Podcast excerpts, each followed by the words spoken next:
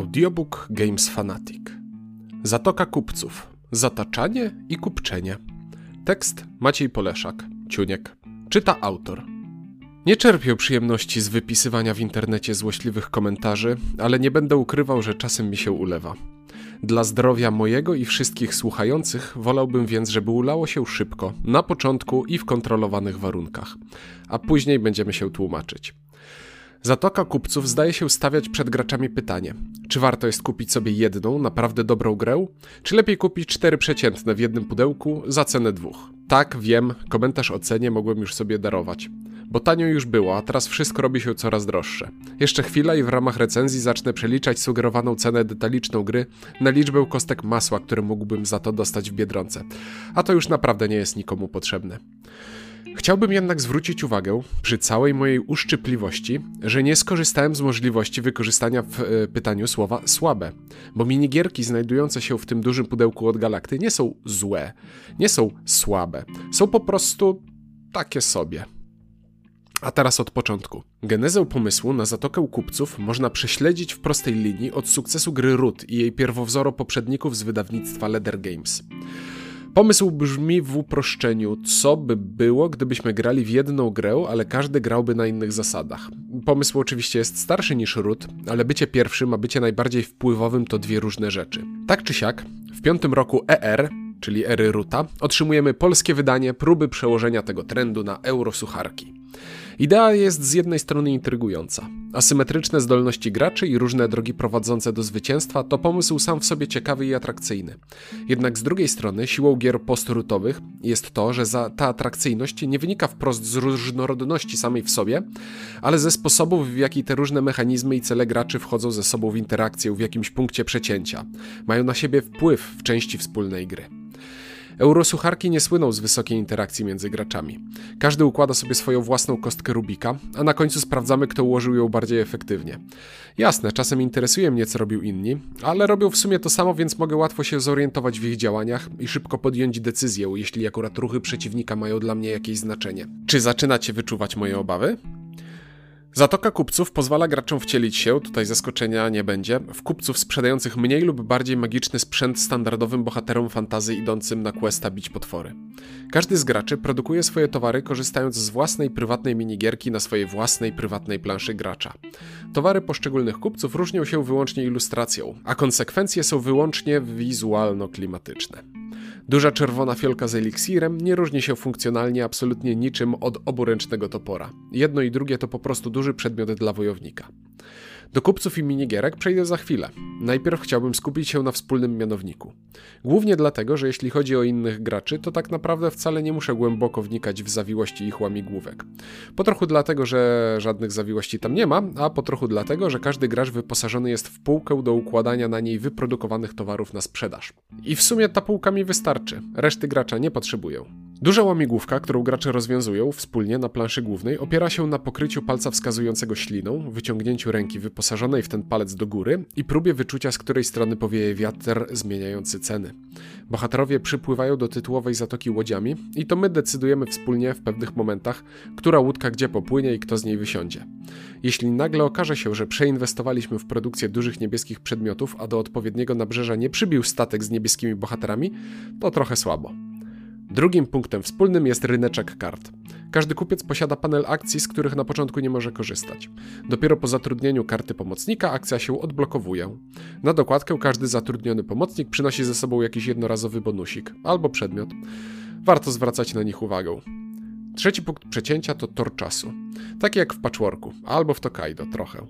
Każda akcja kosztuje nas czas na torze zegara. Gracz, który wykorzystał najmniej czasu, jest graczem aktywnym i rozgrywa swoją turę. Proste, jasne, bezproblemowe.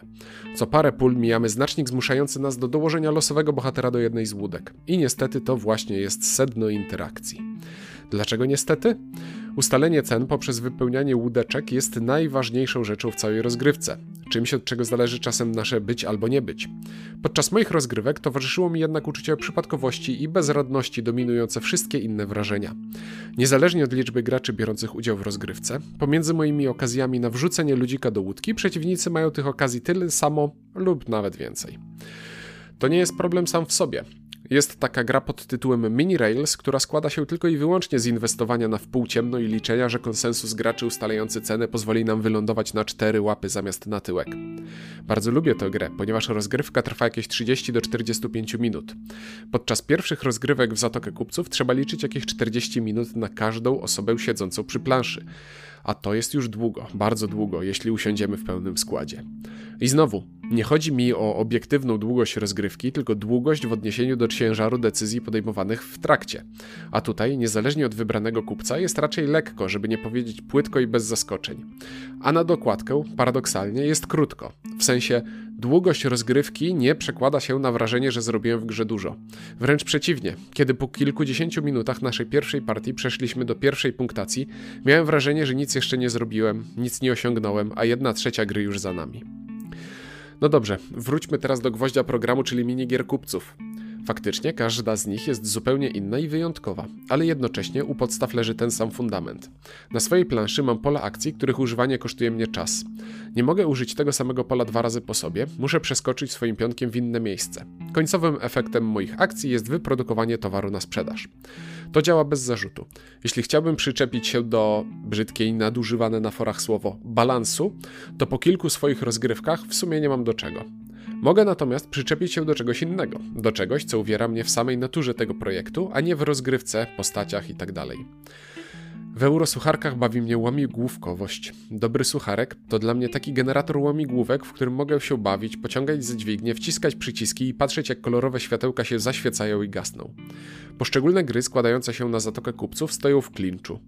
Działają ze sobą dobrze, bo nie są zbyt złożone, a nie są zbyt złożone, bo muszą ze sobą działać w policzalny sposób. W efekcie, niezależnie od tego, czy zbierałem zestawy kolorowych kulek w biedniejszej wersji wybuchowej mieszanki, czy liczyłem oczka na kolorowych kostkach, wkładając je do pieców w taki sposób, żeby tutaj było najwięcej, a tam jak najmniej, po pierwszej rozgrywce widziałem już wszystko. W tej konkretnej łamigłówce robię tę jedną małą i prostą rzecz. I nic, co może się wydarzyć na planszy głównej, tego nie zmieni. Ba, nawet obecność lub nieobecność innych postaci też nie będzie miała na to wpływu. Siłą modułowych gier jest różnorodność wynikająca z różnie działających kombinacji różnych specjalnych zdolności. Dlatego Root jest bardzo dobry, a Root z dodatkami jest jeszcze lepszy. Wyjęcie jednej frakcji i zastąpienie jej inną potrafi wywrócić rozgrywkę kołami do góry. Wyjęcie z Zatoki Kupców jednego kupca i zastąpienie go innym nie zmienia z mojej perspektywy nic. Podobnie zastąpienie drugiego gracza botem umożliwiającym grę solo. Drugi gracz mógłby siedzieć równie dobrze za ścianą, mnie interesuje wyłącznie jego półeczka z towarami. Odrobinę przesadzam. Czasem mogę być też zainteresowany towarami, które za chwilę możesz wyprodukować. Szybki rzut oka na twoją planszę i już widzę. Nieważne, czy budujesz sobie rondel do biegania w kółko po planszy, czy eksplorujesz statkami okolice wyspy. Potrzebne informacje są przystępne i łatwe do odczytania w każdym układzie. Podsumowując, Zatoka Kupców jest więc grą dla graczy eksploratorów. Jeśli w hobby bawi cię poznawanie nowych rzeczy i nie wracasz zbyt często do już poznanych gier, w tym pudełku znajdziesz co najmniej cztery różnorodne partyjki. Jeśli natomiast szukasz gier do masterowania oraz poznawania nowych możliwości i zagrań, to ten adres nie jest najlepszy. Całkiem zdumiewające, że do tej zatoki wpływają statki. Jest przecież tak płytka. O, znowu mi się ulało. I jeszcze końcowa uwaga dotycząca wykonania. Gra po rozpakowaniu wymaga złożenia wielu elementów z tektury. Łodzie, półki i niektóre elementy plansz nie wymagają kleju do montażu, ale ich wykonanie może być problematyczne. Niektóre z otworów przygotowanych do montażu na wcisk są zbyt wąskie, przez co nawet przy odrobinie nieuwagi może dojść do ich uszkodzenia. Tektura wydaje się być zbyt miękka. Trzeba było piłować. Dodatkowo, składając łodzie, możemy trafić na problem rozklejających się elementów.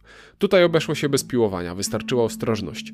Łódki zaprojektowane są tak, że po złożeniu trzymają wszystkie kąty jak trzeba i jeśli sami nic nie zepsuliśmy, to nie widać, że jakiś problem w ogóle wystąpił. Po więcej tekstów zapraszamy na w w w kropka games fanatic kropka p l.